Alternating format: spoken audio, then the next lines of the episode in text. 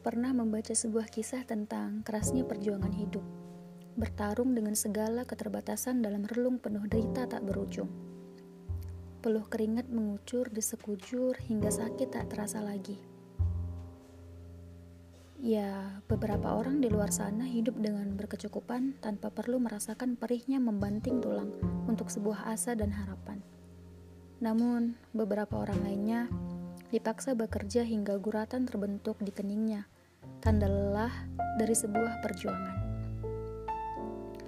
Um, kau tahu, terkadang manusia ini cukup serakah, kurang bersyukur dan selalu ingin memenuhi hasrat hidup. Dan selalu ingin ini, itu, tanpa terkecuali. Ya, aku tahu, setiap orang memiliki kisah perjuangannya masing-masing dan tentu tak bisa kau samakan antara satu dan lainnya.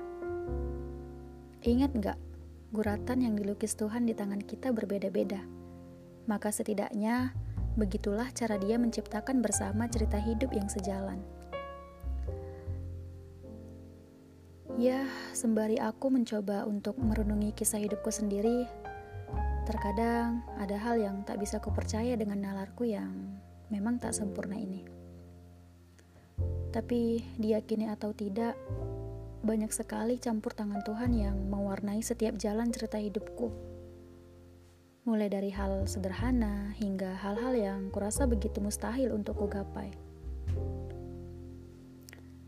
Ya, tapi tunggu dulu.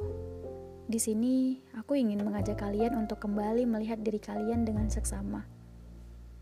Coba lihat dan ingat lagi hal apa yang kini tengah kalian dapatkan Hal apa yang sedari dulu kalian inginkan, yang tak bosan-bosan dipanjatkan kepadanya, namun kini tengah berada dalam gegaman dan erat di pelukan kalian.